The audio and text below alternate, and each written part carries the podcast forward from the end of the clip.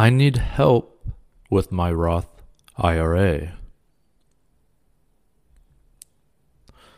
I am looking to invest a lump sum of $6,000 over the next week or so into a Roth IRA account with Fidelity to meet the 2020 deadline.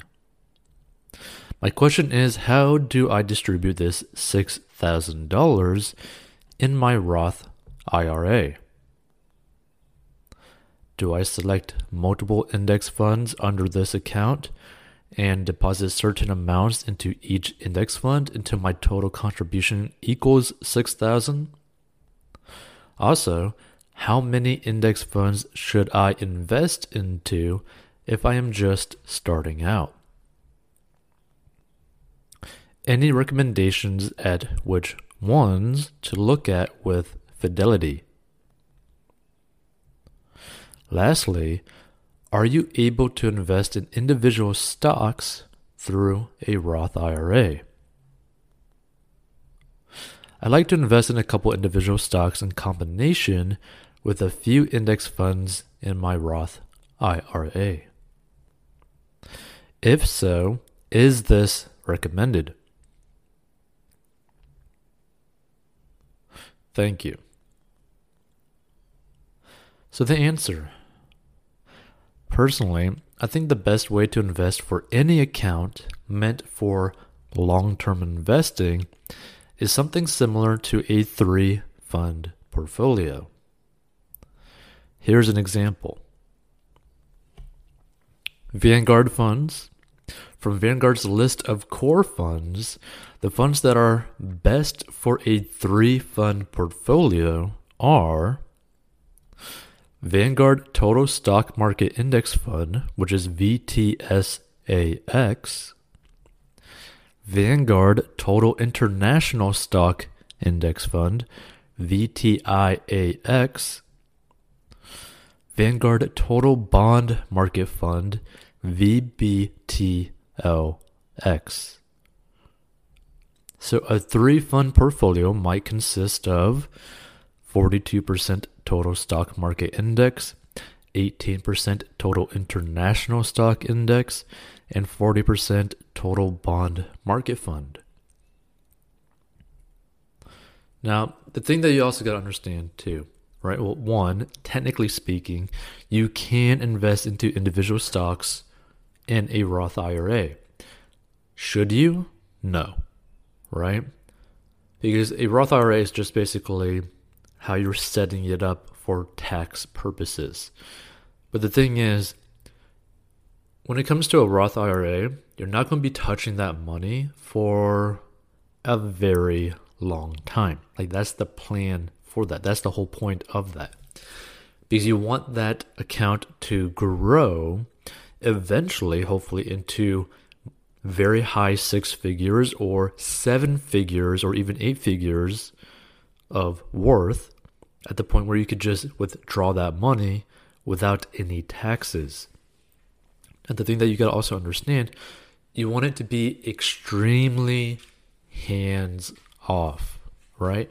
The whole point of long term investing is to be very hands off with it and allow it to basically work for you instead of you working for it, right? Because if you were to invest into individual stocks, typically speaking, you're probably going to have to keep an eye on the company nonstop. You're going to have to keep doing research on the company. You're going to have to listen to stock market conferences, you know, basically shareholder conferences. Like you're going to have to stay up to date with the company if you're going to invest in individual companies, right? Into individual stocks. But if you were to invest something like these mutual funds or like an index fund and all that kind of stuff, you can be very hands off. You're very diversified. All these typically will, you know, either stay with the stock market, like the total stock market, or basically, you know, like all these basically funds will eventually just you know beat inflation like you could pretty much consistently beat inflation investing into these types of things you could have your money keep growing for you you can automatically reinvest any dividends that these produce into more shares so there's always a different way to look at things But when it comes to long term investing, you're aiming for it to be a long term strategy, right? You don't necessarily want to have to keep stressing about, oh, do I need to sell all my stock? Oh, the market's crashing. Oh, the news is going crazy. Oh, are we going to hit with, get hit with so many taxes because of, you know, who might be president or who might be the next president? What's going to get passed, right? The whole point of investing long term is to just do it and forget it, and keep doing it and then forget it, and basically just automatically set it up so that you're basically investing automatically and never really caring too much about it.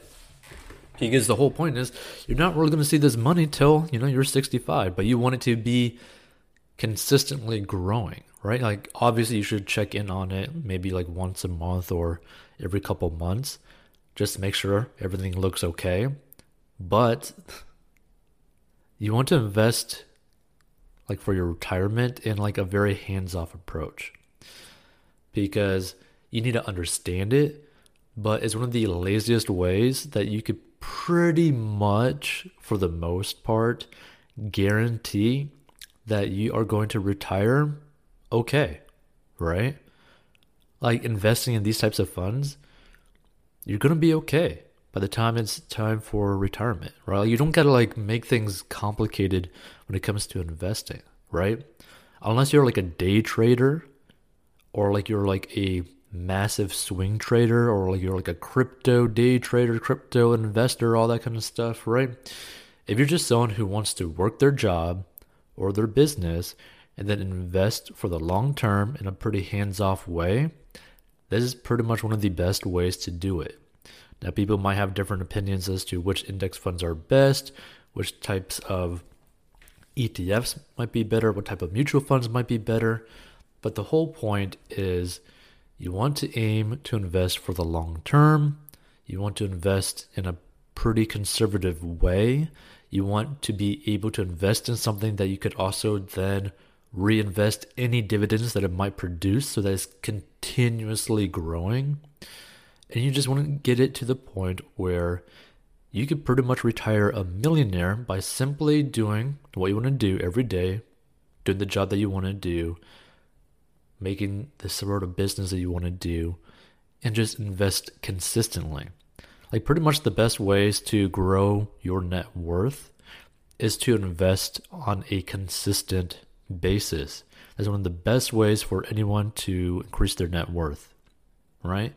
Now, of course, their job or their business that they have is going to be the biggest stream of uh, basically money coming into your life, but you could utilize that money to increase your net worth in a very consistent basis. Because I believe if you get about 7% annual return pretty much every 7 years you could pretty much double your investments especially if you reinvest all your dividends and all that kind of stuff. So just keep things simple. Don't overcomplicate things right? And also just make sure you pay your taxes and everything will be fine, right? Keep it simple, just stick with it, and do it every year. If you prefer to watch more personal finance stories and lessons, check out 40inbox.com to master your money, personal finance lessons, personal finance courses. Contact us with your personal finance question or story.